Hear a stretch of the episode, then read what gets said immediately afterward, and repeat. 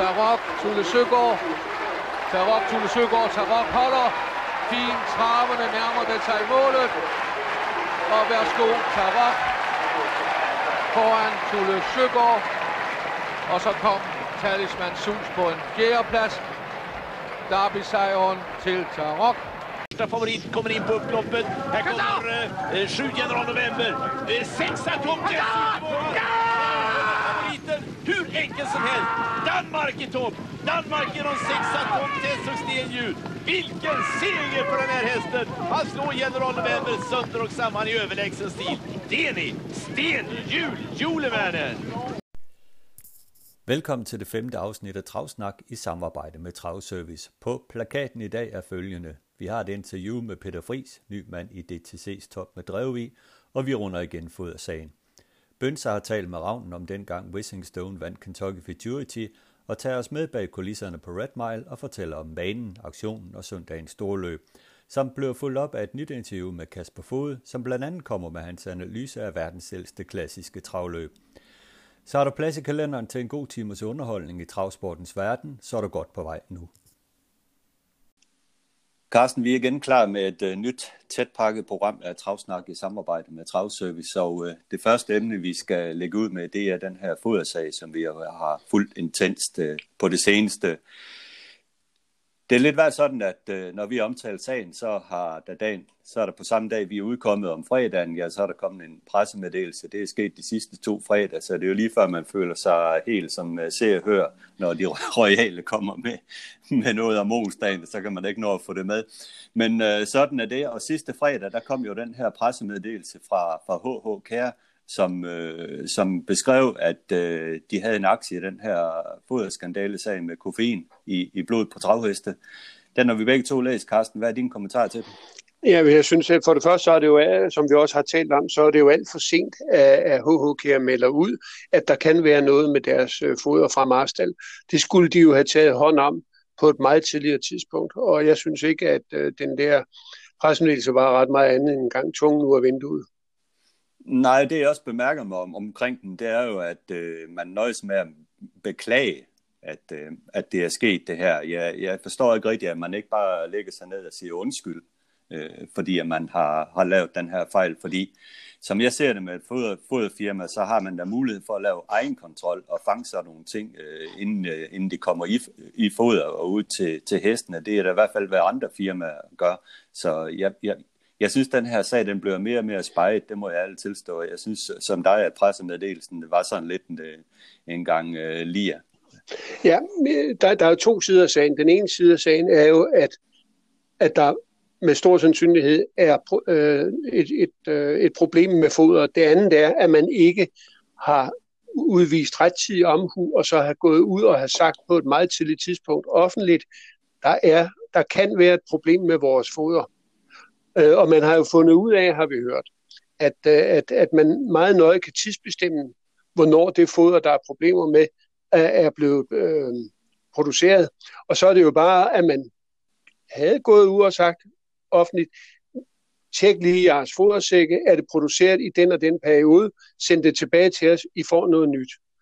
Nu øh, holdt man kortene tæt til sig, og det har jo betydet, at der er flere, der er testet positive, og der er, D T C skrev jo også på sin hjemmeside, at der havde været flere dopingprøver, der havde vist et, et lidt for højt indhold af koffein.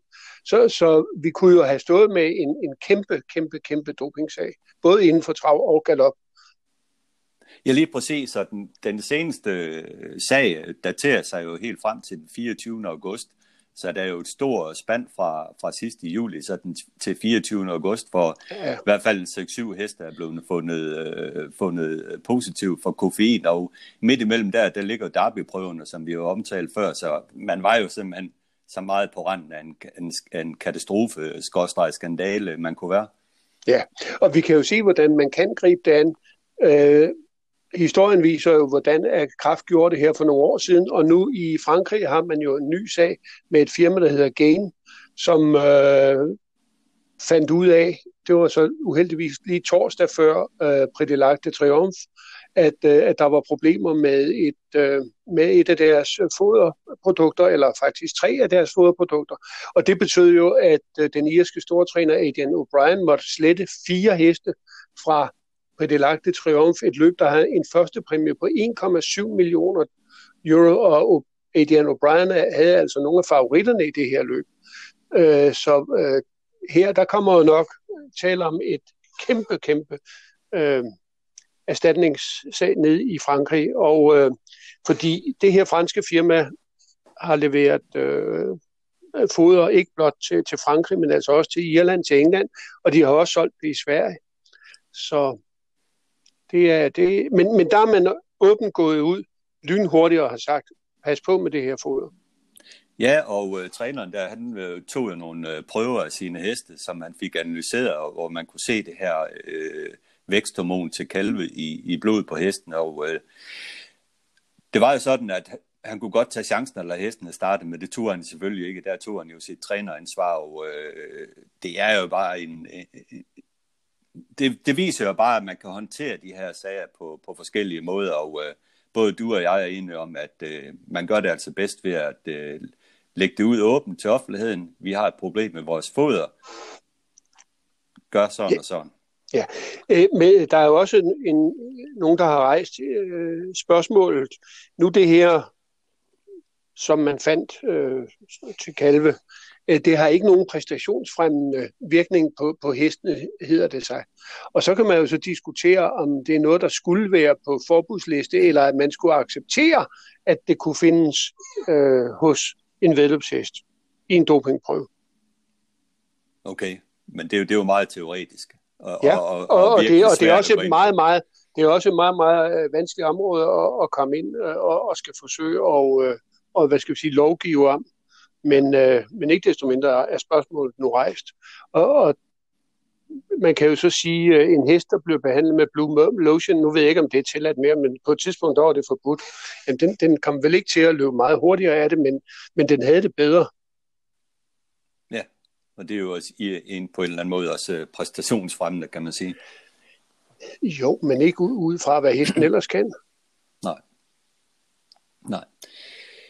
Men tilbage til den danske fodersag, tror du, den er lukket nu, eller tror du, vi kommer til at høre mere til den? Jamen, der er jo ingen tvivl om, at den må få et øh, efterspil, og øh, måske skulle vi tage, tage en snak med nogle af de implicerede trænere, øh, om hvordan de ser på det. Det var da en idé til næste uge. Absolut. Der er vel noget om et øh, erstatningskrav, der kunne komme i spil der, blandt andet. De har jo mistet nogle præmier. Peter Friis er medlem i Skive Travs bestyrelse, og nu også næstformand i Dansk Travsportcentralforbund. Derudover er han primus motor på Skivehesten, og vi tog en snak med den driftige skibonit og spurgte først, om han havde set det komme, at han på forrige uges bestyrelsesmøde i D T C skulle ende som næstformand i D T C's bestyrelse. Nej, jeg må ærligt indrømme, da, da jeg tog afsted om morgenen, der, der var det ikke nogen af de tanker, jeg gjorde mig. Øh, det, var, det kom lidt hen ad vejen på mødet, og så, så efter... Det er jo ganske kort tid, man har til at overveje sådan nogle ting, når man sidder på et møde, og jamen så, så gjorde vi det. Hvordan kunne det ske? Jamen, øh, der var jo lidt drøftelser frem og tilbage, og det, det er jo selvfølgelig ikke noget, vi kan komme ind på, men altså, øh, jeg blev foreslået, og så, øh, så sagde jeg ok, for jeg kunne, jeg kunne se, at vi havde fået en, en dygtig formand, en, en mand, der gik ind til opgaven med øh, rejspanden, så, øh, så det... Jeg så frem til, at, at, at samarbejde med Egon, det kunne, det kunne jeg godt se mig selv i. Absolut. Men der var måske også nogle ting, der skulle klires af på hjemmefronten, før man siger ja til sådan en stilling. Ja, det blev lige sendt en sms. Det er klart. det, det er jo en, det er en tidrøver, og der er mange møder og mange teamsmøder om aftenen. Og, så det, det, skulle, det skulle lige klires af. Ja. Du er jo heller ikke helt fremmed for det der. Din bror jo, Henrik Friis, han er jo, har jo været dybt involveret i dansk hestevæddeløb og så videre. Har det også nogle ting, du har tænkt på, at, at det gjorde det nemmere for dig at sige ja til, at du, du har kendt lidt til det? Nej, faktisk ikke. Altså, øh, øh, Henrik havde jo lidt en anden funktion i det, og, og havde, han havde et... Øh, han, var, han var spændt for i sin rolle dengang, og øh, det har faktisk ikke spillet ind på det. Jeg, jeg er egentlig gået ind til det her, fordi jeg brænder for sporten, og det kan man sige, det er nok familiært anlagt, og, og det, det er derfor, jeg går ind i det. Det er, det er fordi, jeg godt vil prøve at se, om jeg kan gøre en forskel for, for, for det hele Trav Danmark. Ja, og det er jo nok det der med, med jer, Friis og øh, Peter, at øh, enten blev jeg travtræner, eller også blev jeg noget inden for sporten, sådan rent bestyrelsesmæssigt. Ja, når man ikke, øh, når man ikke kan andet end at trække med en hest, så, øh, så, så, så får man det ved, så man går ind på kontoret, så, så, så, så kommer det jo så altså, går, den vej. Så går det den vej, ja. Og det er ganske udmærket. Øh, omkring det arbejde, der nu skal i gang i D T C's bestyrelse, så en rent fremadrettet. Øh, der har været tale om nogle strukturændringer. Kan du fortælle lidt om det? Nej, det er begrænset, hvad jeg kan fortælle om det, øh, udover at, at vi selvfølgelig skal have kigget på, hvordan øh, strukturen samlet i sporten skal øh, se ud fremover. Øh, og det er noget af det, vi skal gribe ind til, i bestyrelsen som noget af det første. Øh, og ellers så, øh, så, skal, så, så skal vi jo finde ud af, hvordan vores økonomi og sådan noget hænger, hænger sammen, øh, sammen med strukturen. Det er, jo, det er jo noget af det første, vi skal kigge på. Men ellers så, så kan jeg ikke sige så meget om, hvad vi, hvad vi er nede og arbejder i. I, i bestyrelsen i D T C. Vil man fra D T C's bestyrelse være mere åben i sin kommunikation rent fremadrettet? Ja, det kan, det kan jeg sige, det vil vi. Øh, der, bliver, der, vil, der vil komme mere ud til, til Trav Danmark, som der vil komme et lille nyhedsbrev, hver gang vi har holdt møde, og, og når vi har noget, der, der er vigtigt. Og Egon er, er meget... Øh, han er meget... Øh, Øh, hvad hedder sådan noget, øh, klar over, at vi skal have, han er opsat på, at vi skal følge op på den her kommunikationsstil. Øh, og det, der er han meget struktureret med, at det, det, det, skal vi også, det får vi også gjort. Det lyder godt. Jeg er også sikker på, at Billund-folk også øh, godt kunne tænke sig at høre lidt nyt fra, fra D T C om, øh, hvad, man, hvad, hvad tankerne går på Billund Trav. Hvad ja, er din kommentar jamen, til det? Øh, det? Det forstår jeg godt, og det, det er også øh, en af opgaverne, vi har her til at starte med. Øh, og der er, øh, vi er i dialog med, med bestyrelsen på, på Billund, og jamen igen, jeg kan ikke sige så meget andet, end at vi er klar over problemstillingen, og, og vi skal selvfølgelig have, have hjulpet Billund Trav så godt videre, som vi overhovedet kan. Øh, vi har rigtig mange travtrænere, og vi har amatører og jamen, opdrætter i det område, og vi skal for alt i verden ikke, ikke miste dem, så, så, så det, er, det ser vi på med meget stor alvorlighed, fordi det Det, det skal der følges op på nu her. Det lyder godt, Peter. Vi ser frem til at høre mere fra, fra D T C's bestyrelse, hvad I, hvad I kommer frem til senere i nyhedsbrevet og så videre.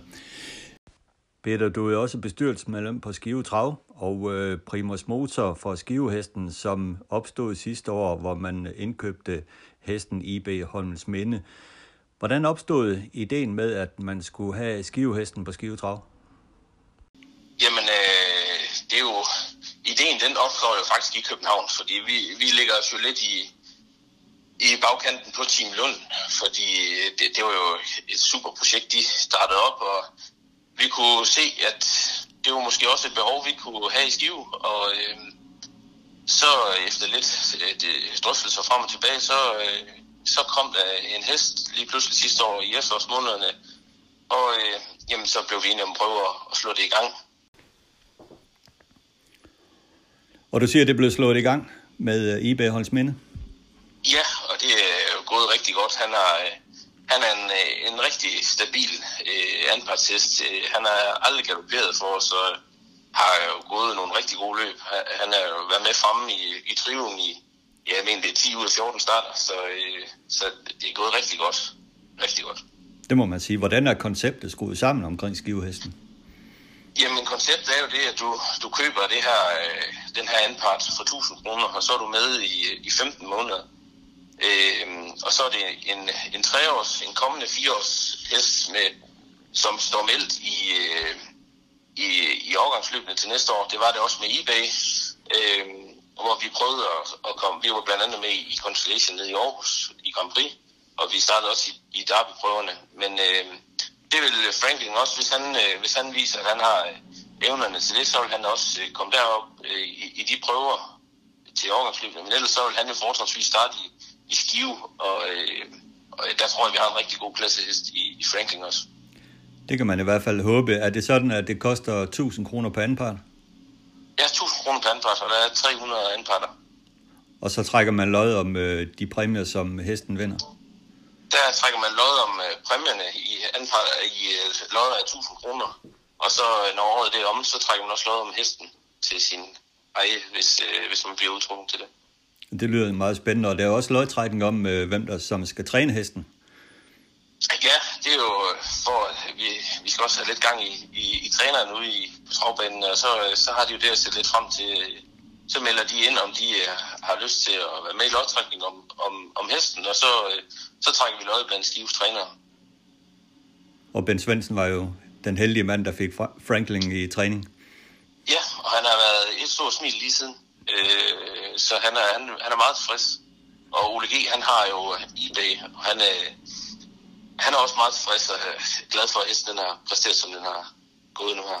Ja, det er i hvert fald gået fremragende indtil videre, og begge heste kan jo følges i, i aften på Skive Trav, hvor der også er en anden stor nyhed, og det er jo sådan, at der er premiere på det her lysanlæg øh, i aften på, på Skive Trav. Hvad ser du frem til der? Jeg ser frem til, at, øh, at vi kan følge hesten hele vejen rundt på banen. Først og fremmest, øh, det, det var en nødvendighed, at vi øh, fik opgraderet vores lysanlæg. Vi har øh, Vi har i en del år efterhånden nu kørt med et, et anlæg, der var under den standard, vi gerne ville have. Så en, en opgradering, det, det, var, det var nødvendigt. Så øh, jeg ser frem til, at vi kan få noget af det bedste anlæg i, i Danmark, og det, det lever op til alle krav, der er omkring øh, belysning, også fra de svenske sider. Det er jo sådan, at Sverige, de stiller nogle krav til, til de danske travbaner i øjeblikket, for at være, ligesom være med i puljen der. Ja, det gør de simpelthen. I hvert fald, hvis vi skal ud og investere noget nyt, så stiller de nogle krav til, til hvordan belysning og, og sikkerheden omkring banerne de skal være. Og det, det er også en opgave, nogle af de andre travbaner rundt omkring Danmark, de står overfor i, hvis, i fremtiden. Det har været en investering på, på to komma tre millioner kroner. Hvordan har man fremskaffet de penge? Det har været med lokal støtte, som jeg mener, blandt andet. Ja, der har været, der har været hentet nogle penge i, i nogle fonde og nogle puljer. Og, øh, og så har vi selvfølgelig også øh, igennem Dansk Hestevæddeløb og D T U fået nogle penge til det. Øh, men ellers så, så har vi også fået, fået bidrag fra, fra par af de lokale foreninger, amatørforeninger og, og A P S'et på travbanen har også bidrag. Og det hele løber stablen i aften, og vi skal se det prægtige lys. Det blev en helt anden oplevelse at komme på Skive Trav i aften, fordi tidligere har det jo været lidt som at se uh, travløb i stearinlyset skær. Ja, det bliver, det bliver spændende at se, når man kan følge dem hele vejen rundt. I flere år, der har det jo der har det været meget begrænset, især et par svingende, svingende hvad vi kunne se. Så, så jeg glæder mig rigtig meget til at se vores nye anlæg. Det gør vi i hvert fald. Der sker meget på Skive Trav. En anden ting, som også er sket inden for de seneste par år, det er, at man har haft held at tilknytte nye unge træner, som Jeppe Raskole G. Nielsen og nu senest Masvid Nielsen og... Der er også kommet etablerede navne som Christian Lindhardt og Flemming Ankerdal med licens på Skive Trav. Hvad er det, Skive Trav gør, som tiltrækker nye træner? Jamen, det er jo faktisk det er jo vores vision om, at vi skal have, være attraktive over for trænerne. Vi har jo nogle af de bedste forhold, der kan findes omkring øh, træning af hesten. Vi har sandbaner, vi har intervalbaner, vi har en god opvisningsbane også, så... Øh, Jeg tror, det er en kombination af, at du har, du har gode forhold på Skive Trav, og så er der nogle af, af drengene, der har haft lidt... Øh, de har haft deres gang på travbanen, så de, de har haft deres øh, omgangskreds hernede, så, de, så har de søgt lidt tilbage til, til grundstenen, og de vidste, hvad de fik ved at flytte tilbage til Skive. Men det er jo en del af, af visionen, som, som travbanen vil bygge videre på, at vi skal fortsætte med at være attraktive over for nye trænere. Så absolut. Det er lige før, at det begynder at knibe med pladsen, eller hvad? Ja, det kan godt nogle gange være lidt udfordringer i, men det skal vi nok finde en løsning på. Ja, Carsten, nu har vi netop hørt et interview med Peter Friis, som jo øh, blev næstformand i D T C's bestyrelse i forrige uge på det bestyrelsesmøde, hvor man øh, valgte at øh, sætte Lindhardt Jensen og Poul Bjerring væk fra de der to topposter. Peter Friis, han taler jo om mere, mere åbenhed fra, fra D T C's side af med nyhedsbrevet, når de har holdt møder osv., men historisk set må man jo også konstatere, at, at det har været en svær ting, det her med kommunikationen fra D T C og fra Dansk dansk øh, travsport i det hele taget, når der har været noget officielt? Ja, og, og det, det har det jo, hvad skal vi sige, historisk set været, og der har undervejs været øh, folk, der er kommet ind i, i bestyrelsen, som har sagt, at nu skal vi være mere åbne, og vi skal udsende nyhedsbrev, og for et par år siden, jamen, så begyndte der også at komme nogle referater fra bestyrelsesmøderne, men lige pludselig så er det døde, døde ud, og øh, kun øh, hvis jeg har skrevet noget forkert på, på Travservice, så kommer der en reaktion fra bestyrelsen i, i, i D T C. Øh, Jeg har jo efterlyst, at man fra D T C's side gjorde, eller gør, som øh, dansk galop, eller som de gør i svensk travsport, nemlig at man lægger en, øh, når man har møde, så lægger man øh, dagsordenen ud, og det er klart, at det kan måske ikke være den, den fulde dagsorden, men, men det kan være den, øh, en orientering om, hvad arbejder man egentlig med, og bagefter kan man så lave et referat, Som, øh, som omtaler de forhold, som nu kan tåle at, at blive øh, omtalt øh, generelt. For det er da klart, at der, der kan der være ting, som, øh, som er for følsomme og som ikke er hensigtsmæssige, at de kommer ud. Men øh, nu her, nu laver man for mange myter, og der er ikke rigtig nogen, der ved, hvad der sker. Desuden så har man jo også øh, fået en bestyrelse på ti personer, og den var så med elleve med, med, med formanden, nu den så ned på ti igen, der jo ikke rigtig kan fungere, fordi hver især er jo, er jo sat ind for at varetage sit lille øh, område.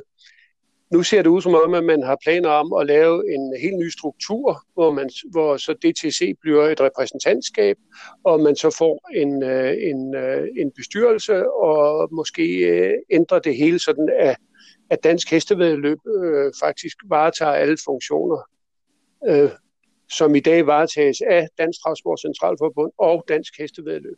Jeg synes jo for eksempel, at det er helt urimeligt, at øh, sportssekretariatet har ligget hos Dansk Hestevæddeløb og ikke hos Dansk Travsport Centralforbund. Men samler man nu det hele under en paraply, så giver det større mening. Ja, det er jo nogle af de der strukturændringer, som Peter Friis også bekræfter i interviewet, at øh, der er på vej, og som man arbejder med. Det er meget, meget spændende, øh, hvad, det, hvad det ender ud i. Men hvorfor tror du, at man er så bange for at kommunikere ud om, omkring de der ting, man laver? Er, er det fordi, at man øh, frygter ballade? Ja, det, det bud kan jo være lige så godt som mit. Jeg, jeg ved ikke. Øh, jeg tror bare, det er jo generelt. Der er jo ikke nogen af banerne, der, der rigtig øh, melder noget ud overhovedet om noget som helst. Altså, okay, kan du til Skive Travs formand, der sendte mig et par billeder om lysanlægget nu her, som de har premiere på i aften. Men, men ellers så størstedelen, det er noget, man selv skal grave op altid, i stedet for, at man... Øh, Altså en hver amerikansk væddeløbsbane har jo en marketingsafdeling. Øh, okay, det har vi også i, i Dansk Hestevæddeløb, og der kommer der også noget derfra en, en gang imellem, men, men, men jeg synes jo ikke, det som man går og tumler med, for eksempel rundt om på banerne, det, det hører du aldrig nogensinde noget om. Nej, det gør man ikke. Det er rigtigt. Det er jo lagt an til, at Dansk Hestevæddeløb, de producerer nyhederne, som de lægger ud på hver enkelt banes hjemmeside, og, og det er faktisk sådan, det kører. Og det er nok også spørgsmål om, at de enkelte baner har, har, har kræfter til at producere de helt store ting omkring marketing, men jeg vil da i hvert fald opfordre til, at man gør meget mere i det, fordi travservice og travsnak her vil da være vældig behjælpelige med at kommunikere tingene ud, hvis, hvis vi får nogle ting. Ja, der, der er to ting i det. Det, som Dansk Hestevæddeløbs marketingsafdeling primært jo gør, det er jo at, at servicere i forhold til, til tips og omtale af, af, løbstil, af løbsdagene. Og det gør de sådan set fantastisk, men det er faktisk ikke, synes jeg, deres opgave. Det burde jo være spilleselskaberne, der har en interesse i at, at få øh, belyst øh, chancerne i løbet så, så meget muligt. Jeg mener, at, øh, at hvad hedder det, Dansk Hestevæddeløb mere skulle koncentrere sig om at finde baggrundshistorierne og finde øh, de, de skæve vinkler øh, bag, hvis de skal have en marketingsafdeling. Og det, det synes jeg i øvrigt, at de skal have. Ja, absolut. Absolut. Der skal jo være nogen til at producere nyhederne, også ud til, til præsten og så videre øh, generelt, og komme ud med, med de gode historier, som der jo også er i travsporten. Det kan man jo ikke komme ud. Der, der er jo masser af gode historier, som øh, kunne komme øh, ud, øh, men som jo faktisk ikke altid gør det. Præcis. Men skulle der være nogle baner, der brænder ind med noget, de gerne vil ud med, så kan de bare komme til os. Det er der slet ja. ingen tvivl om, så skal vi nok øh, komme med det. Ja. Nu kan du se, øh, der er auktion. Den udsatte auktion i, øh, i Aalborg, den afvikles den syttende oktober, men der er jo larmende radiotavshed omkring det. Ja. Enig. Øh, der er utrolig lidt øh, kommunikation omkring den der aktion. Den er sådan lidt halvhemmelig i øjeblikket. Ja. Nå. Og det er jo synd for de opdrætter, der sætter heste på aktion. Ja, der er jo stadigvæk tres-åringer, som skulle komme på aktion. Ja. Og det er selvfølgelig noget, vi følger op på i den næste udsendelse, hvor vi kigger på, på nogle af åringerne og ser, hvem vi synes, der er interessante.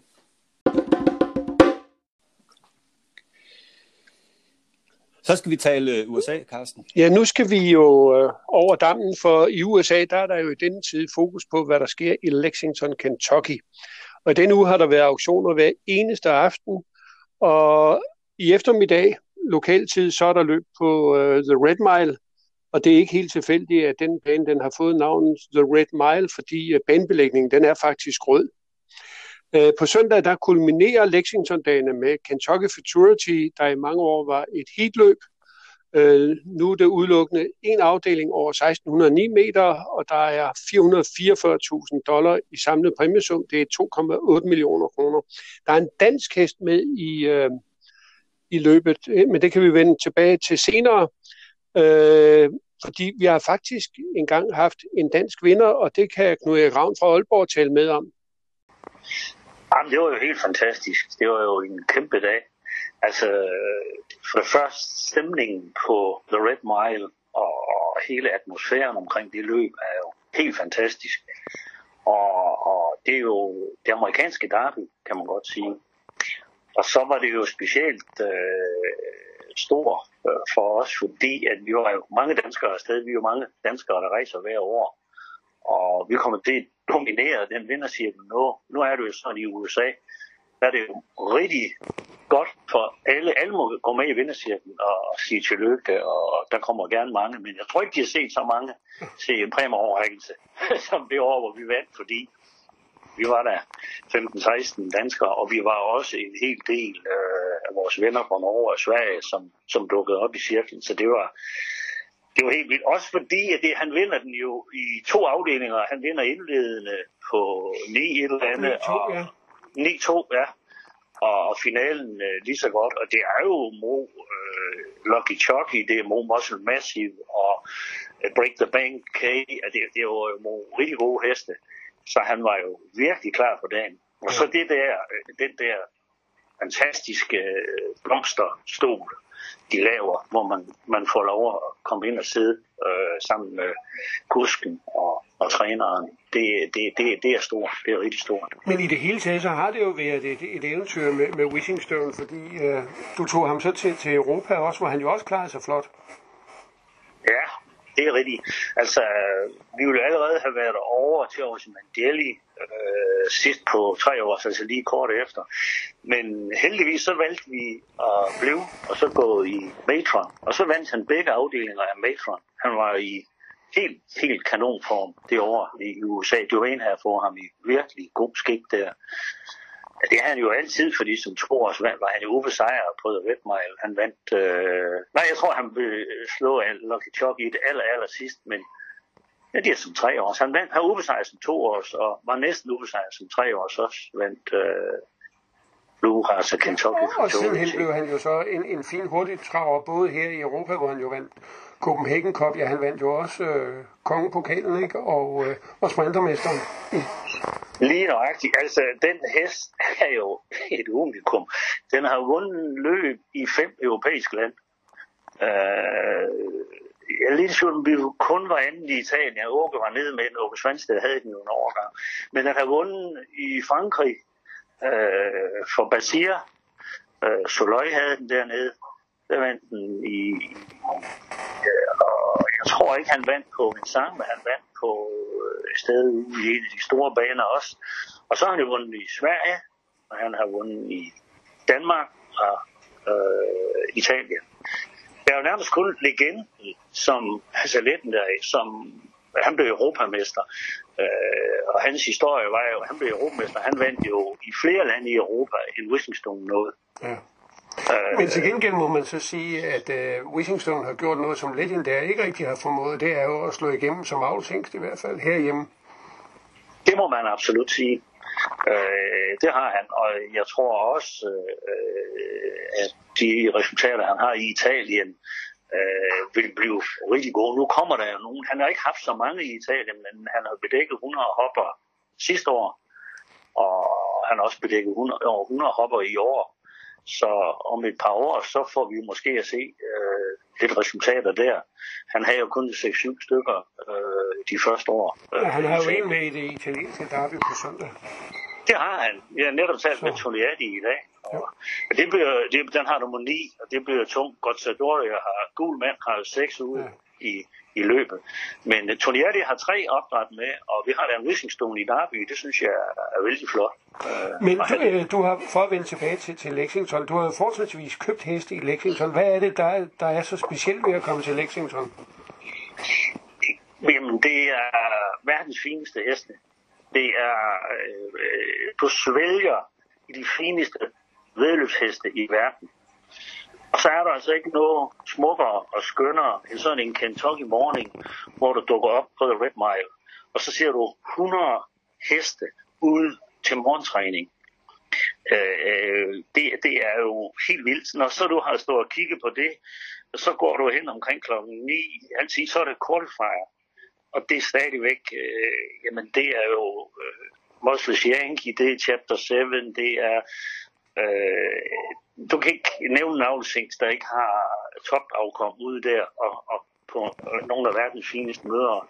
Så det, det er jo stemningen. Og så når du har stået der og set de qualifier, så rykker du over i stallene og snakker med menneskene derovre, trænerne, oppasserne, grooms. Altså vejret skulle næsten, har næsten altid været godt. Jeg kan huske et år, det har regnet, men ellers har vi egentlig været drønheld med vejr. Så er du inde og snakke med Svanstedt, du snakker med øh, Ron Berg, du snakker med Takter, Nancy Takter er det nu, men Jimmy, og det er, det er helt fantastisk. Der er selvfølgelig nogle mennesker, du mangler, nogle mennesker, du savner. Altså Ole Bach for eksempel, som har været fantastisk. Han døde jo skrækkeligt ved en ulykke der, ikke? Og, og der er andre rigtig fine mennesker, vi har med at gøre. John Cashman, som var, var, var også sådan en hestedealer, vi har med at gøre med. Men altså stemningen i de stald, og, og, og, og det er jo nogle gamle stald, men og fanden de er gode til at hygge. Der er blomster, der kommer ude, og vi sidder og får kaffe, og vi taler. Der er jo mange danskere der også. Ja, og, så, og, så er der jo, og så er der så auktion om aftenen. Og så er der auktion om aftenen, og det, det, er, jo, det er jo halvtreds procent af det, fordi så står du og drømmer om, du kan, du kan ramme et eller andet til fornuftig pris. Det er jo svært, fordi svenskerne er jo, er jo, har jo store penge på dem, og de, stå, de stærke amerikanere. Men en gang, vi har, jeg, jeg har jo været heldige en par gange, kan man sige. Eller ikke kun et par gange. Jeg fandt Magic Carpet Ride i sin tid. Fint, meget, meget fint hest, ikke? Øh, fik øh, Nortin Luni, Luni øh, He Lost With Us, og, og flere andre sådan ganske gode heste, som, som har gjort det godt, da de kom til Europa. Nortin Luni vandt af sprintermesteren. Og Helosters var to tre, tror jeg, i sprintermesteren. Han er så, slog ikke rigtig igennem, men jeg fik ham da solgt til fornuftige penge, ikke? Jeg har jo også haft det år, hvor jeg købte ti, og de rendte ikke en pjæl. Jeg tror, de to bedste af dem blev følhopper, og blev en fin følhopper, ikke? Men hvad har du så i dag i U S A? Jamen, jeg har faktisk ikke... Øh... Vi har... Jeg havde jo et par følhopper. Den sidste følhopper er solgt. Og hun er mor til Stonefire i U S, som jo, øh, vi tager hjem nu, tager ham hjem til Danmark. Han gik sit, måske sidste løb i sidste uge, og var hjemme på ti fem i øh, Bluegrass, og var sjette, tror jeg. Og han er en mægtig hest, men han rakte ikke lige til mod øh, de der store, stærke muskelhiller, som øh, var gjort klar til dagen, og, og Men, men ham, ham tror vi meget på. Det er, en, det er en fantastisk fin hest. Han kommer hjem. Der er en lille chance for, at han starter på søndag. Jeg har netop lige talt med Dwayne. Han skulle have været med ind i et afslutningsløb øh, i, til at gå om lørdagen. Men vi tror, vi kommer ind i et... Vi vil ikke i Kentucky Futurity med ham. Det, det, det, det skal han ikke. Men udover... Og så har jeg en to... Ja. Ja, så har, en to, har vi en toårs... Øh, vi er jo øh, fire øh, folk her fra Aalborg. Det er Gunnar og Bo Jørgensen og Lars Berg, som er øh, gået ind i sådan en lille klub der med de amerikanske her. Så, og vi har, jeg har en mere. Jeg har også en Wishing Stone. Øh, han blev ikke klar i år. Han fik en lille smule med knæ. Det er på en cancerpollen, hvor fanden hedder den. Wishing Barefoot, tror jeg, den hedder. Den har ikke startet. Men Stonefire har, hvad hedder det? Stonefire har jo startet. Han har jo tjent, hvad han tjent, et hundrede og tredive tusind dollars eller sådan noget i år. halvtreds til tres, tror jeg. Og toåringen øh, har også startet, og har et par starter mere tilbage. Skal gå øh, i Ohio Side Stakes Consolation her den syttende december. Og han bliver selvfølgelig, fordi han er, han er stor, og han er ikke rigtig sammen endnu. Man har gået otteoghalvtreds tid, altså tretten et eller andet. Ja, og så må vi jo så se, øh, om øh, vi kan få en ny dansk vinder på søndag. Coventry Hall, som jo Kjeld Gregersen studerer i Disney ejer, er til start. Den har fået startspor tolv. Øh, men øh, lige stor chance, som Wishing Stone havde i sin tid, det har Coventry Hall ikke. Den er kommet med som øh, den sidste heste. De tolv heste, de er udtaget efter deres årsindtjening. Og øh, Coventry Hall har altså tjent lige over halvtreds tusind dollar i år, og kom altså med på det tolvte og sidste mandat. Det er en hest i udvikling, men jeg synes, den er nok lige overmatchet her, selvom den viste gode takter sidste søndag, hvor den startede for første gang i, i tre uger. Ja, absolut. Og øh, det, der er interessant i Kentucky Futurity, er jo også, at Åke Svanstedt, han har hele syv heste til start af de tolv deltagere. Ja, det er... Jeg tror, det, det må være en eller anden form for uofficiel verdensrekord. Ja, det må, det må det være. Det er helt uhyrligt, øh, at øh, man kan dominere et så stort et årgangsløb med, med hele syv heste ud af tolv. Øh, det siger noget om hans sæson i, øjeblik, i, i år med Svanstedt. Ja, øh, det, går, det går rigtig, rigtig, rigtig godt for, for Åke Svanstedt. Øh, men det er jo ikke billigere at starte i uh, Kentucky Futurity. Det koster øh, startpengene er syv tusind fem hundrede dollar. Per, per, per hest, øh, men, øh, men det er jo så heste, som jo har tjent øh, penge til, at, at, de, øh, at de kan starte. Ja, og en af Svanstedts heste, øh, tror jeg jo meget på, øh, en af de der Ready Cash-sønder, som han starter. Øh, back, back to the neck. Back to the neck, ja, som jo sidste gang blev forsøgt uden sko, øh, for første gang i sin karriere, den så helt fremragende ud og vandt en, en ganske let sejr. Og øh, jeg kan også afsløre, at vi har et interview med Kasper Fod her øh, senere i udsendelsen, som vi slutter af med, som også har kigget på Kentucky Futurity. Han har så en anden øh, Svanstedt-hest som, som sin fidus, så det giver jo lidt med på senere. Men øh, det, er jo, øh, det er jo overgangens øh, bedste heste, vi ser på nær Ramona Hill, som jo har valgt øh, hoppernes udgave. Ja, det er rigtigt. Øh, Ramona Hill, den, den valgte at, at starte i hopperne og få et godt startspor der, så, så, så den blev slået i... Øh... Lidt overraskende i søndags, øh, men øh, de melder den øh, fit for fight igen. Men for lige at vende tilbage til... halsproblemer. Ja, det, ja, den havde lidt, lidt halsproblemer. Ja. Men for lige at vende tilbage til, til Svanstedt, så kan jeg jo fortælle, at han øh, faktisk øh, han mangler en komma to millioner dollar i at nå sidste års resultat. Øh, hans stald har foreløbig kørt tre komma otte millioner ind, og sidste år kørte de fire komma ni øh, ind. Øh, De har vundet seksogtres sejre i tre hundrede og syvogfirs starter. I fjor vandt de otteoghalvfems sejre i fire hundrede og femogtres. Ja, men for at sætte det relief, så tror jeg stadigvæk på statistikken, der er han nede omkring ottende og niende, ikke? Sådan totalt set i U S A.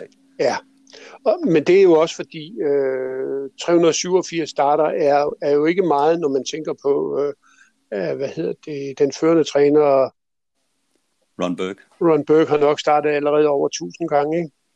Eller har sendt heste til start over tusind gange. Ja. På anden pladsen over listen, det er jo Nancy Takter, som har haft et helt forrygende år. Hun er jo oppe på hundrede år, så jeg ligger med en sejrsprocent omkring de tredive, og er, og er på nummer to derovre, og øh, hun har jo også haft et fantastisk år, og er også med i, i løbet her med Ready for Money. Hun har jo vundet nogle af de rigtig store pacerløb. Øh, og det, øh, hun har blandt andet en pacer, der hedder Tall Dark øh, Ranger, som øh, har klaret sig helt fantastisk. Ja. Hun, har, hun har kørt fem komma en millioner hjem. Øh, Ron Burke har kørt tolv komma syv millioner hjem, så... Men han ligger på en fjerdeplads, Åke. Og det er jo sådan set fint nok. Ja, det er flot. Det er det i hvert fald også. Han koncentrerer sig primært om traver og ikke så meget med pacer. Ja. Men Carsten, du har, du har været i Kentucky rigtig mange gange, og du har også, du også skulle have været derovre her i, øh, nu, hvis det var sådan, at det ikke har været for corona. Hvad kan du fortælle om det her løb, Kentucky Futurity? Det er jo betegnet, det er et hundrede og otteogtyvende gang, man kører løbet. Havde sin premiere den niende oktober atten treoghalvfems. Hvad er det for et løb, sådan rent historisk set? Jamen, det, det, er jo, det har jo i mange år været det sidste ben i den amerikanske Triple Crown, som består af Ham, Hambletonian Stake, Yonkers Trot og Kentucky Futurity. Og, og i og med, at det har været det i så mange år, så, så fik det jo en, en stor status. Nu har man jo så i firserne indført Breeders Crown, som afvikles øh, tre uger til en måned senere. Øh, og og der, den har så fået sloganet It all comes down to the Breeders' Crown, fordi det bliver sådan sæsonafslutningen for, for de gode heste. Men i gamle dage, der var det jo så ikke helt sæsonafslutningen, men, men det var jo det sidste store højdepunkt for de amerikanske treåringer, øh, Kentucky Futurity. Og derfor har det jo fået den nimbus, øh, som, som det har fået. Og så er der jo det med The Red Mile. Det er en af verdens allerhurtigste væddeløbsbaner, og, og vi har jo set uh, gang på gang, eller år efter år, at der bliver sat verdensrekorder i, uh, i, i Kentucky i, i den her uge. Ikke? Og de kører jo det her Grand Circuit-meeting. Det, det, det strækker sig over fjorten dage, men der er faktisk efterhånden kun seks løbsdage på, på de fjorten dage. Tidligere var, det jo, var der jo meget mere gang i den på, på væddeløbsbanen, end, end der er i dag. Men øh, det er jo så en, en udvikling i, at øh, man jo ikke har så mange heste i U S A mere, som man havde øh, på et tidspunkt. Og så en overgang var det jo også almindeligt, at man kørte time trial. Og et time trial, det var jo for at få en rekord på, på en hest. I U S A har man jo i mange år kun registreret rekorderne, hvis en hest har vundet. Så en hest, den kunne have tjent to hundrede tusind dollar, men havde ikke nogen rekord, hvis den aldrig havde været førsteårsdrejen. Men så okay. kunne man, man kunne så give den en rekord ved at sætte den ud i en time trial, hvor den bare løb mod uret. Og, øh, øh, men men det, det ser man stort set aldrig mere. Og time trial, det foregik på den måde, at hesten var alene på banen, men havde en pacer. Og en pacer, det var i det her tilfælde en galophest, der var spændt for en sulky, som så skulle ligge et par længder bagved udvendigt, sådan at hesten den kunne høre det. Altså den hest, der skulle sætte rekorden, at den kunne høre det, at den følte sig presset til at løbe så hurtigt som muligt. Ja. Men nu har jeg også hørt, det var et fint interview med Knud Graven, der han fortæller meget passioneret omkring det her med at være på Red Mile og den stemning. Ja, det er vel også noget, du har kunne fornemme, når du har været over den her stemning, som er helt specielt åbenbart på Red Mile. Ja, og så de der stalle er jo... Øh, nogle af dem er noget virkelig gammelt juks, øh, men... Øh, Men, men nogle af dem er jo også blevet sat i stand, og, øh, og, og de amerikanske trænere er jo meget patentlige generelt omkring deres stalle, og der er jo smukt udsmykket med blomsterkrukker, og øh, deres øh, hver hest har jo nærmest sit eget seletøj, og, og, og det bliver gemt i, øh, i seletøjsposer med, med stallens navn på, øh, og det der, der er... Det er virkelig pænt, og der, der, der er en egen stemning, og det er som om, du kommer lidt tilbage i tiden, når du øh, går på staldterrænen på The Red Mile. Ja. Ja, jeg drømmer da om at komme derover en gang. Det kunne være vældig sjovt at komme og opleve det der. Travsportens vugge er det jo sådan lidt. Ja, det er den næstældste øh, travbane i U S A. Jeg tror kun, øh, øh, hvad hedder den? Øh... Goshen måske. Ja, Goshen øh, er nok ældre. Ja. Goshen ja. Eller Freehold. Ja. Der er også aktioner, der, der ruller på nu her, og øh, nu nævnte du selv det her med verdensrekord, og Mission Brief, hun satte jo til en verdensrekord øh, som to års på Red Mile i tiden nul otte syv, og hun er jo mor til, øh, til den hoppe, som øh, blev den dyreste hoppe nogensinde på aktion i U S A. Øh, øh, en hoppe, der gik for syv hundrede og femogtyve tusind øh, dollars øh, med øh, Valner som, som far. Det er jo lidt specielt, den her hest. Ja, man må jo sige, at Valner har jo fået en forrygende indledning på, på sin øh, virksomhed som, som avlshingst. Valner startede jo stort set kun som toårs, og så nåede den lige at få et par enkelte starter som, som treårs, inden man øh, måtte øh, slutte med den på grund af, af en skade. Men den afslørede jo så, så fantastisk øh, egenskaber, den satte jo verdensrekord som, som toårs, at, øh, at den øh, virkelig var, at, at det var en, en hingst, man ville støtte op om i avlen. Og, øh, og derfor fik den en række meget fine hopper, og, og det har så også givet udslag i, at øh, dens afkom nu her på, på auktionen er blevet solgt til en gennemsnitspris af lige knap, øh, lige knap otteogfirs tusind dollar, otteogfirs tusind to hundrede og atten dollar for femoghalvtreds øh, for femoghalvtreds afkom. Valner, han er jo en Chapter syv-søn, og det vil jo altså sige, at han kan bruges til, øh, til Muscle Hill afkommende. Ja, lige præcis. Øh, der er godt nok noget Valley Victor i ham, fordi hans mor er efter Ken Workington, men, men det kan jo sagtens gå på den måde, som, øh, som de avler i U S A. Ja, når man kigger på hans afstamning, så er der helt potentielt mulighed for at lave noget outcross-avl på ham med, med Muscle Hill og, og hvad de ellers ser af de og, andre. Og det er, jo det, det er jo det, de trænger til. Øh, ja. man, øh, man har jo i nogle år forsøgt med Canterpole, Father Patrick, men dem viser man jo øh, pilen nedad på meget kraftigt på den her auktion. Øh, Father Patricks øh, afkom øh, niogtredive blev solgt til en gennemsnitspris af seksogfyrre tusind dollar. I fjor solgte man otteogfyrre afkom efter ham i, øh, i Lexington til et hundrede og elleve tusind dollar. Altså en, øh, lige knap tres procent ned i, i gennemsnitspris. Det er meget, og så en hingst, der står til tredive tusind dollar. Han er en af de dyreste hængste på, på markedet i U S A. Det har han været, i hvert fald. Ja, det er jo lidt påfaldende, når man også tænker på, at sidste år han havde Green Shoe, et af de største talenter, vi nogensinde har set på, på en travbane. Men øh, rygterne siger jo også, at der kan være temperamentsproblemer på Father Patrick, og jeg ved også, at Kasper taler om, at deres Adi Rondak efter Father Patrick og, og Mission Brief er, er lidt til den hissige side. Så det er måske temperamentet på den, man har kigget på. Ja, det tror jeg. Det tror jeg. Og så samtidig er der jo også sket det i år, at øh, Father Patricks øh, afkom har slet ikke leveret. Øh, hans toåringer har indløbet en komma to millioner. Hele sidste år indløb de tre komma fire millioner. Og hans øh, treåringer, de har så klaret sig lidt bedre. Det var med to komma to mod øh, to komma fem sidste år, hvor, hvor Green Shoe jo især var den store. Men, men, men Uh, hans afkom har ikke, de, de er ikke gået, de er ikke gået videre. De er ikke, altså hans treåringer i år uh, har skuffet Amigo Volo, Sister Sledge, Crucial. De, de, de har, det er gode heste, men de har ikke, de har ikke slået afgørende igennem. Nej. Nej, Valner, det er virkelig uh, hængsten, man kigger på lige nu, og man har jo også set gode priser på ham ved, på de svenske aktioner, på Jerlings ja. Sales og, ja. og Colginis aktioner, har det jo været uh, topnummerne, de her Valner afkom. Ja, og Chapter syv, hans far, er jo stadigvæk også interessant. Uh, han havde niogtredive afkom, der blev solgt for fireogfirs tusind fem hundrede, så han, Chapter syv leverer jo stadigvæk.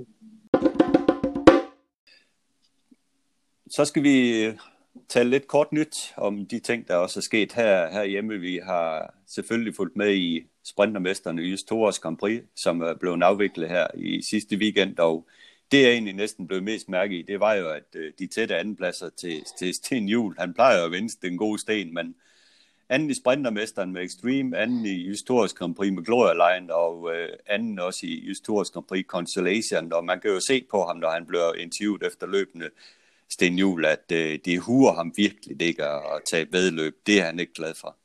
Nej, og nu vil jeg så sige, øh, ekstrem var han måske lidt klar over, at ville få det svært mod Usain Tøll, som var en, en meget, som er en meget hurtig starter, og, og øh, i og med ekstrem havde, havde udvendt i startspor. Men, men jeg kan godt forstå, hvis han var ærgerlig over, han ikke vandt med Gloria C N, fordi hun gik jo et, et tappert løb udvendigt, øh, og så blev hun fanget lige på stregen af, af Golden C N. Ja, præcis. Det var også ligesom om øh, tilbage til Extreme, at det var lige pludselig, så tror jeg, at han øjnede en chance for, at han kunne slå den alligevel, fordi så begyndte han at være aktiv i, i Solkinsten, og ja. Samtidig med, at Usain Tøl, den begyndte at bremse lidt op. Så havde han været lidt mere optimistisk der i starten af opløbet, så var det måske gået. Måske, måske. Det er kun teorier. Det var ja. I hvert fald bare en fornemmelse, jeg fik, da jeg så løbet, men ingen skygger over Extreme. Det gik et super godt løb, og den øh, skal vi jo snart se igen, når det er firs Grand Circle, øh, der gælder. Og just Thors Grand Prix, Gloria Line, hun blev så øh, passeret af Golden C N, og på tredjepladsen Gabi C N, og en kæmpestor kado der til Carsten S. Nielsen og Gerda og Bo og hele familien omkring deres heste. De, de kan bare det her med to år. Det må man sige. De er gennemarbejdet C N-hestene, når de kommer som to års. Og, og det, er jo, det, er jo, det er jo mange, der er kommet efterhånden. Så han, ja, han, han træner dem i alle slags vejr, og, og det giver det giver, det giver pot. Jo, og det er jo også heste, der, der, der holder til det, fordi vi har også set i Darby'et i år, der var der jo to C N-heste med i Allegan C N og Eco C N, så det er jo ikke fordi, de bare brænder ud totalt som to år, så det er også heste, der, der klarer sig videre frem. Ja. Så er det kriteriet også, som skal køres på søndag, det snakker vi om lidt øh, i, i sidste uge, men øh, nu er det jo så selve kriteriet, øh, finalen, som, som køres på søndag, og øh, du har vel ikke ændret mening om, at det er fortsat at vinde? Jeg tror først, at vinder, øh, hvis øh, den kan få lov til at få et løb på smækken, og så sus udenom til slut. Ja, jeg holder jo stadigvæk ved, ved Frederik. Det er der slet ingen tvivl om. Jeg tror bare, det er den stærkeste hest på dagen. Og så er der Fascination blandt hopperne, og hvor jeg stadigvæk holder Fly High Shadow som, øh, som en, en øh, god chance også. Men øh, du er også oppe på Fascination her. Jamen, det, det er jo svært. Altså, jeg tror, at alle kører efter en anden plads her. Ja, jeg tror jo, at øh, Ben Svensens... Øh, Flowerdust øh, vil være en, en, en, en god, øh, et godt tip til andenplads.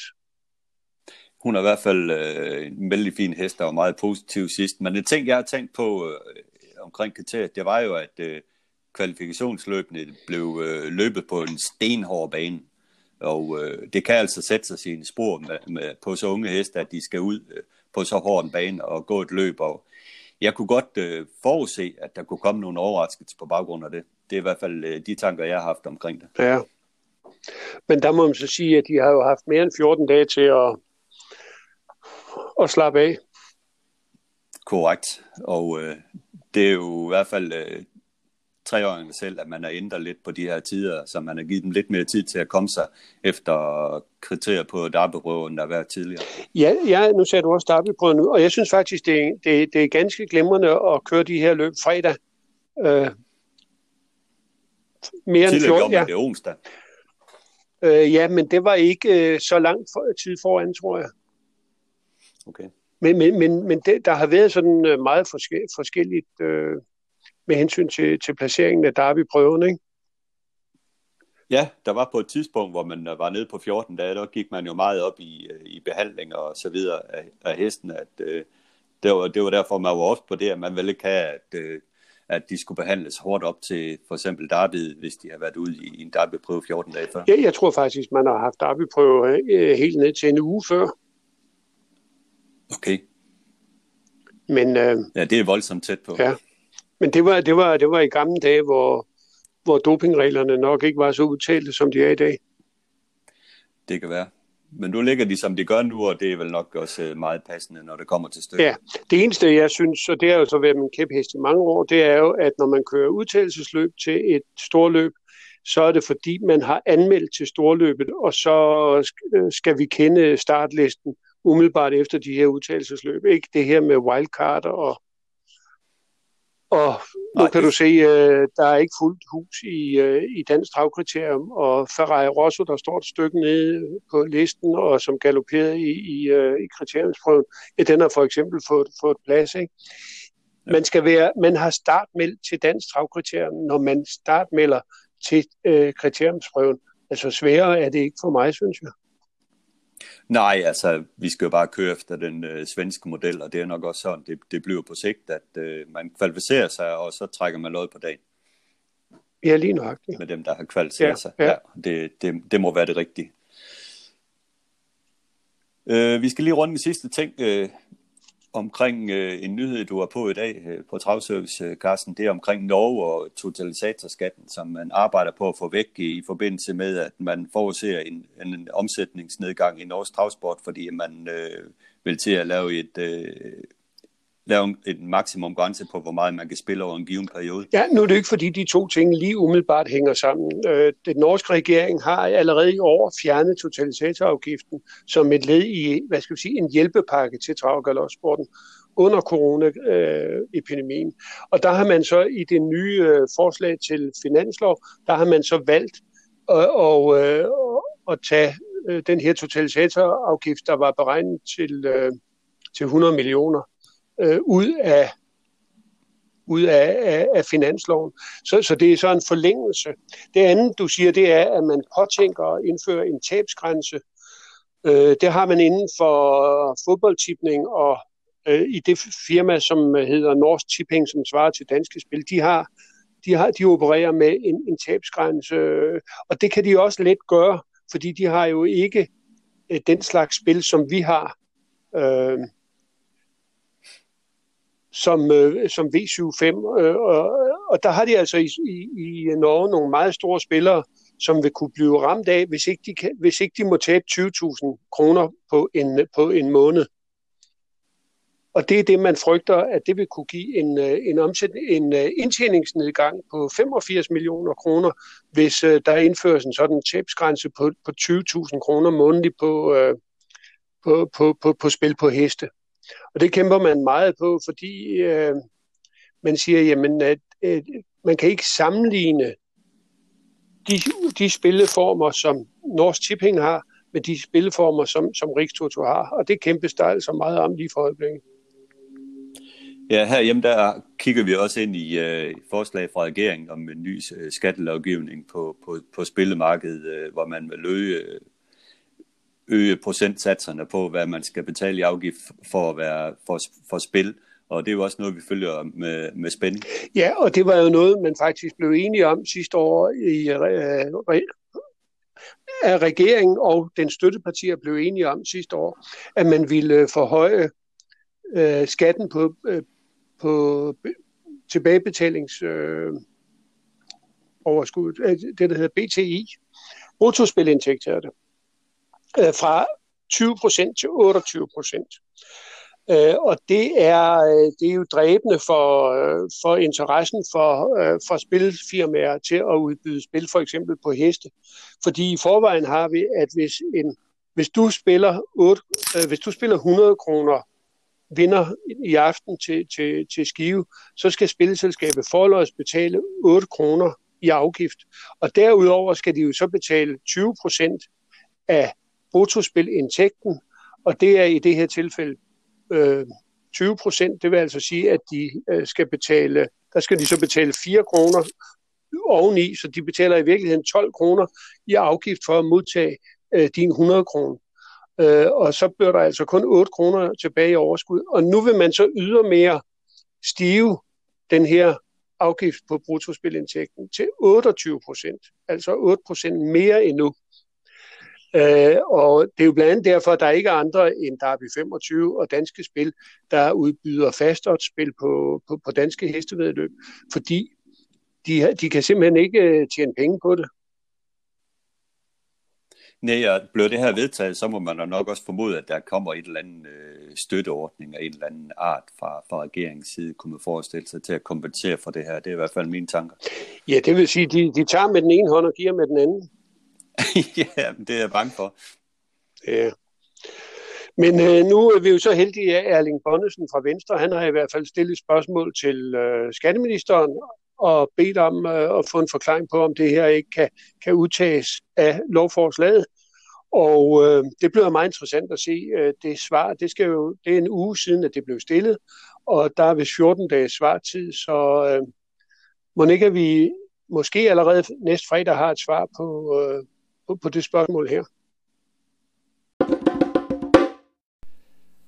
Kasper Fod er som bekendt udstationeret på legendarisk Red Mile, hvor han mellem træning og frokost med store steaks har fundet plads til en ny snak, der denne gang handler om hans analyse af Kentucky Futurity, hvor hans placering i travsportsverdenens centrum lige nu giver ham adgang til baggrundsviden, som ingen andre har.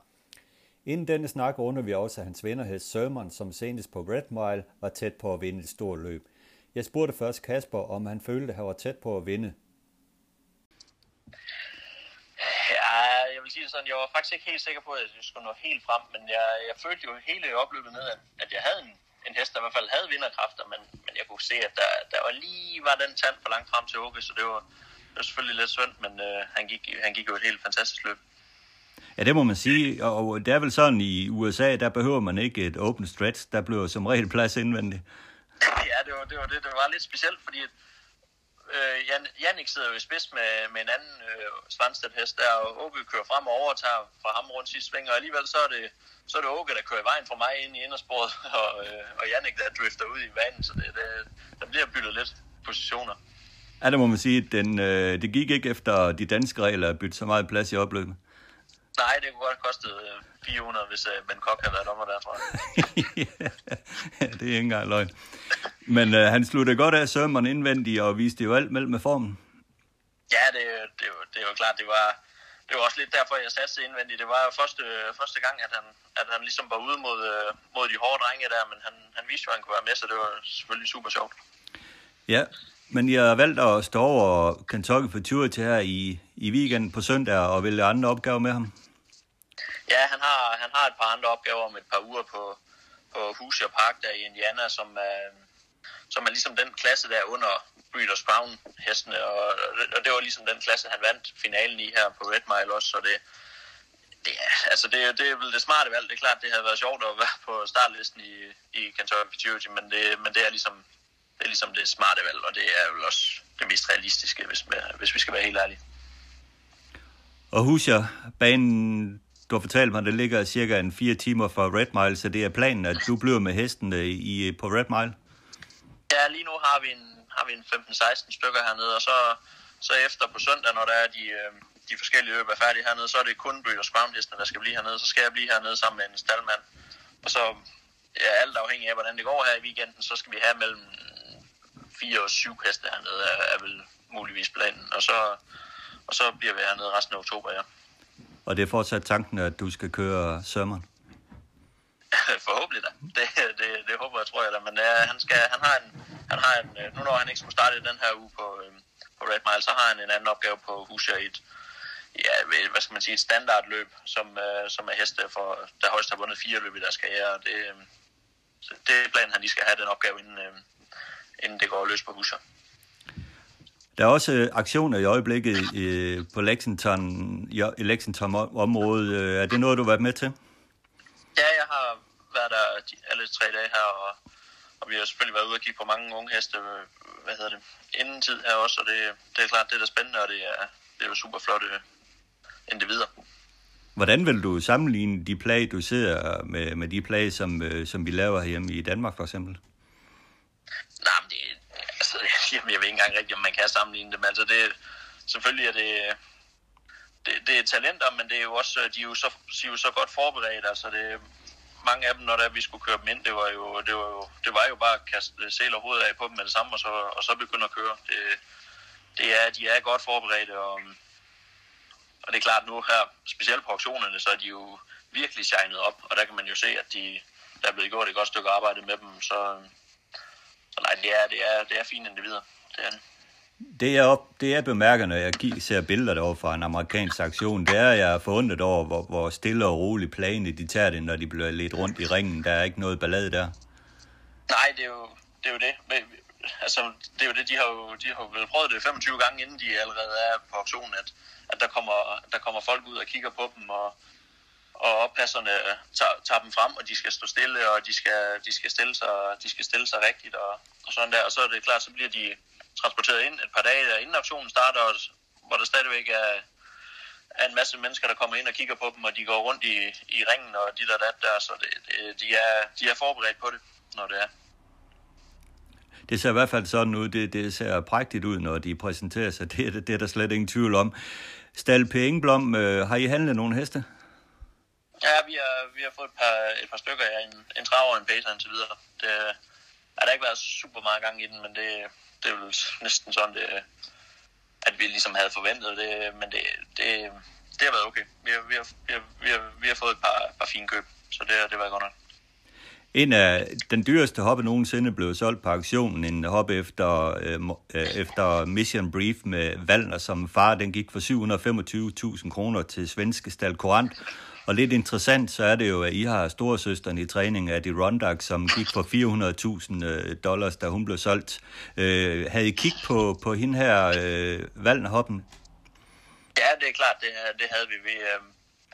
Det, altså det er klart, hun er, det er jo super interessant med sådan en stamme, og, og hun er faktisk også hun var mere korrekt på, end på benstillingen, end hun var øh, Adi Rondak der, men, øh, men jeg blev, hun, hun blev desværre lige en tand for dyr, så, så vi fik springe over.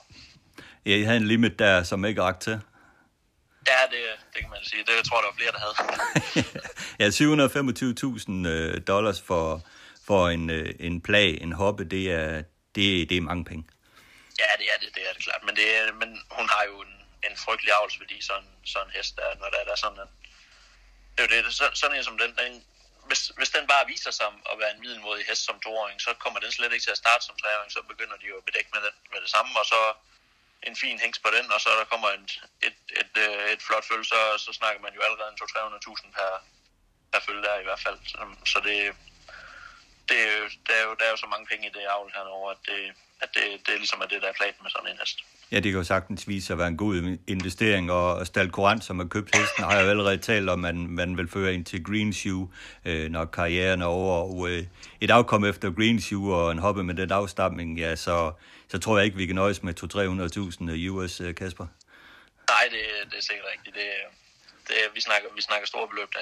Ja, store beløb, det er der også her på søndag, hvor man skal køre Kentucky Futurity, og... Øh, det er jo øh, det ældste klassiske storløb i verden, har været kørt siden atten treoghalvfems, og er jo et løb også i en del af Triple Crown-løbene i U S A, og har jo, har jo samlet et startfelt på tolv deltagere, blandt andet med dansk ejer Coventry Hall på startlisten. Jeg har jo bedt dig om at lave en øh, lille analyse af løbet, Kasper, og allerførst øh, så bemærker man jo, af de tolv startende, der er de syv heste trænet af Åke Svanstedt. Det er jo øh, helt vildt.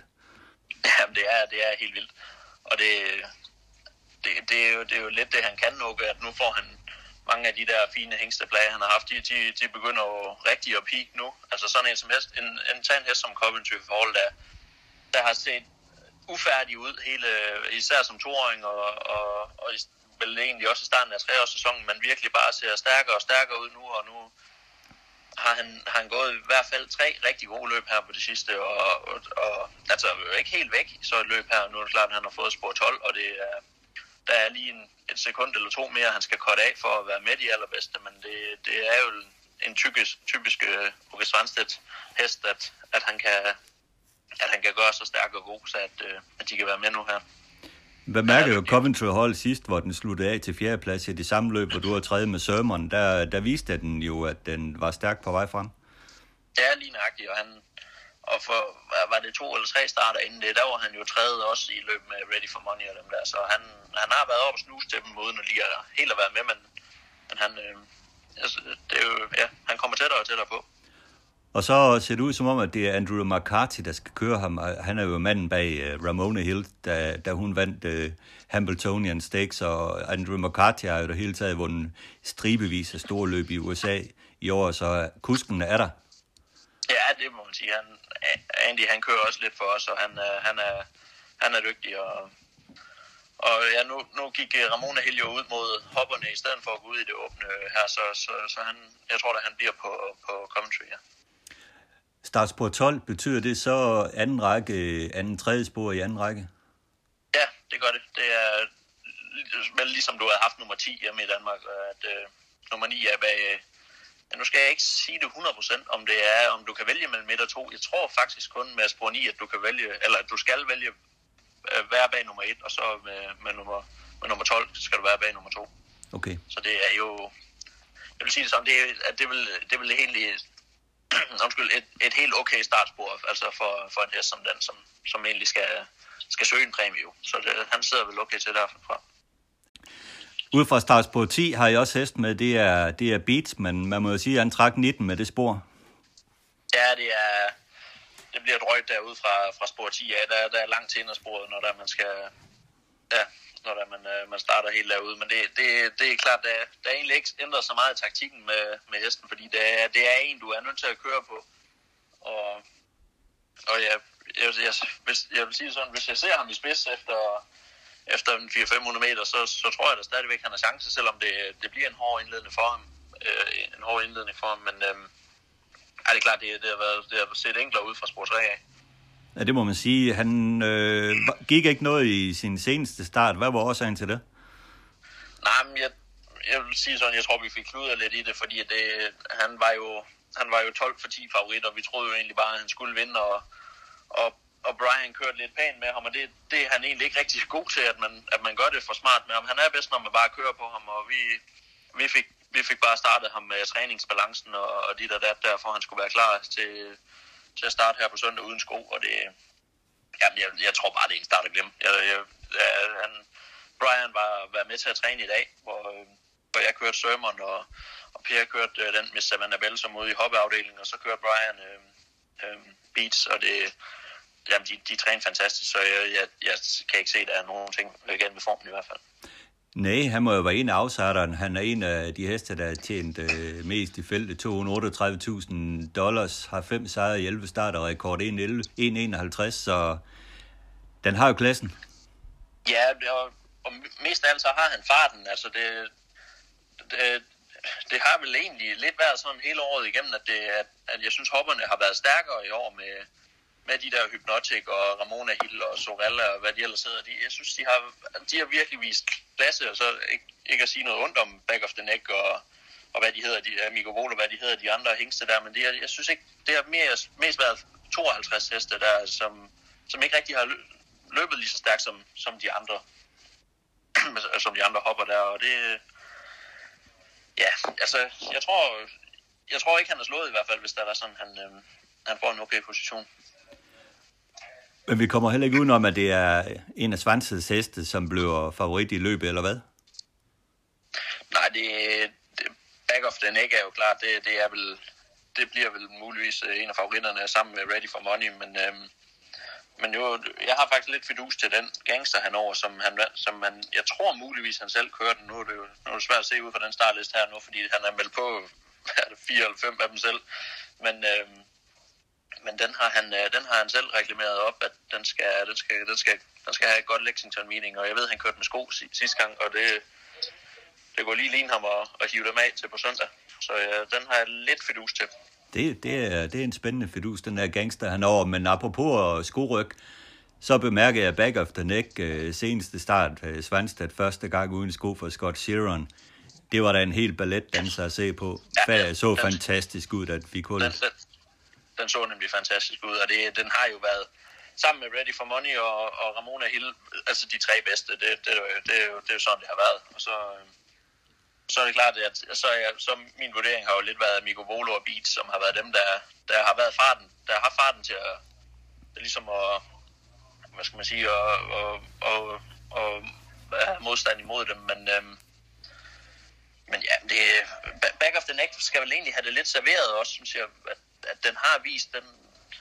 Nu, de, de har snakket om, den vandt jo, eller var den anden et løb, eller hvad fanden det var, fra en dag fra spids af. Den, men den har vel, jeg synes, den har gået bedst fra, fra ryg af, og det, ja, det, det, det, det, det, det er et åbent løb, fordi det er ikke, det er ikke bare lige nogen, nogen oplagte vinderheste, mange af dem, synes jeg. Ready for Money er jo egentlig vinderhesten, men, men den har, nu har den trukket spor elleve og, og, og har set lidt slidt ud de sidste par starter, så det er derfor, jeg, det, altså, det er derfor, jeg holder Beats lidt højt, fordi jeg synes, det, det egentlig er en af dem, der har vist bedst form, jo, synes jeg. Men hvad er bulletinerne omkring Ready for Money? Har, har I snakket med, med nogle af folkene fra stallen omkring hesten? Nej, hvad, hvad tænker du? Ja, men har, er der, har der været noget fra Nancy og, og staldfolkene om, øh, om, øh, om den er klar, eller hvad? Nej, men nu er det jo sådan, at vi er, vi er jo naboer til dem, så jeg, jeg, jeg går og holder lidt øje med dem selv. Og, og det er klart, jeg, de skal jo nok... Jimmy har været, så jeg jogget den i dag, og det, det er klart, han skal da nok øh, have, den, øh, have den klar og frisk. Det, det er da ikke det, men... Øh, men jeg synes bare, det, at den, sådan som den faldt lidt... falde, ud, falde lidt ud af stilen der sidste gang i Canada og sådan noget, så, så, så, så er jeg svært ved at se den bare lige runde alle fra spor elleve. Det, det har jeg. Hvem skal vel altså holde øje med en hest som Amigo Volo, har jo også gjort det, gjort det fint, og Jula Tricks Treasure. Ja, altså der er det, vil sige, at holde Amigo Volo højst, og, det, den, og den har spor et, og den har Dexter, og jeg vil sige sådan, Dexter, der er ikke, der er ikke mange kusker herovre lige siden, der, der slår Dexter Lund. Jeg, det, det må jeg sige, han er, han er en af mine absolutte favoritter, og det, det er klart, den har, også, den har også lidt speed, den hest, så det, hvis den sidder rigtig til, men... Men at den, at den skal plet og være helt fremme, det, det tror jeg ikke rigtig på. Så.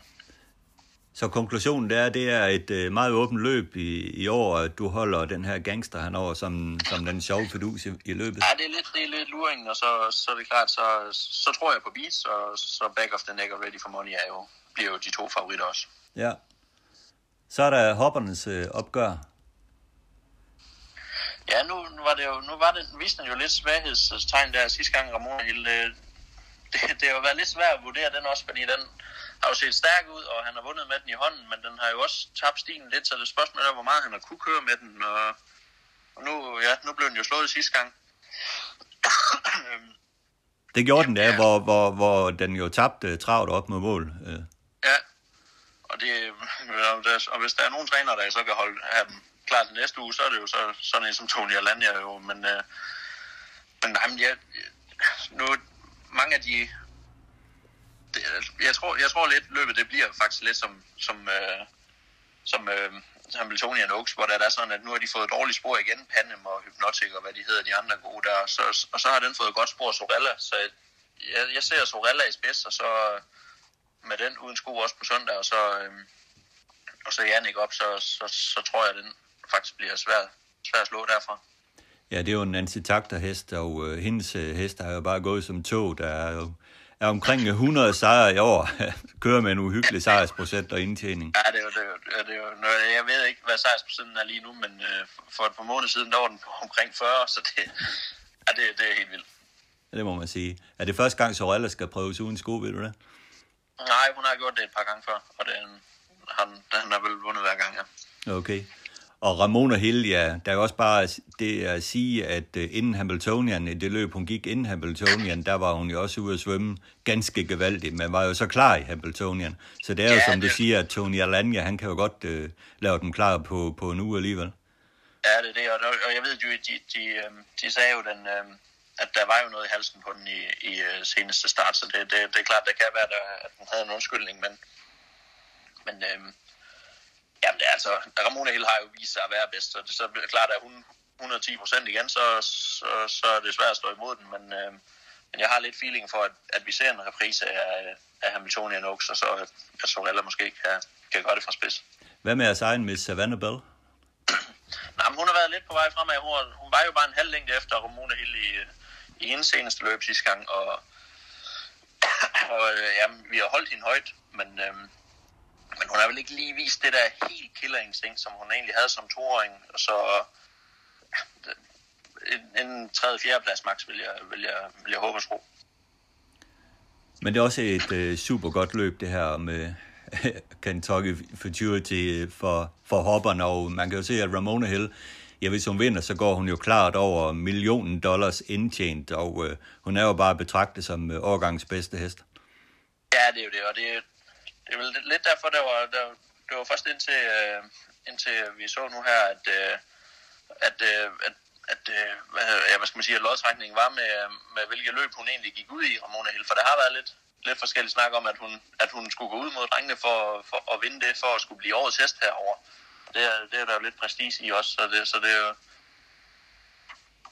Ja, det er jo det. Hun, men, nu, men hun går ud mod hopperne, det er vel egentlig det smarteste for hende også, ja. Temmelig sikkert, det er vel kun i Hamiltonian, hun har mødt øh, drengene. Øh, ja. Af de store løb. Ja, ja. Det er det, mener. Så hvad skal du gå og hygge dig med her de næste par dage? Nå, inden de store løb. Med...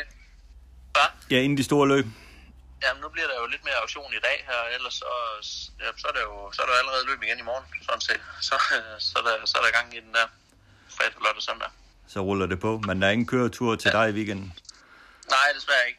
partner, der han ikke, han kom jo ikke med svømmeren der, så, så det er desværre ikke. Så næste gang vi skal se dig i vognen derovre, så bliver det på Hoosier Park? Ja, det tror jeg. Det, jeg tror, det bliver sådan, ja.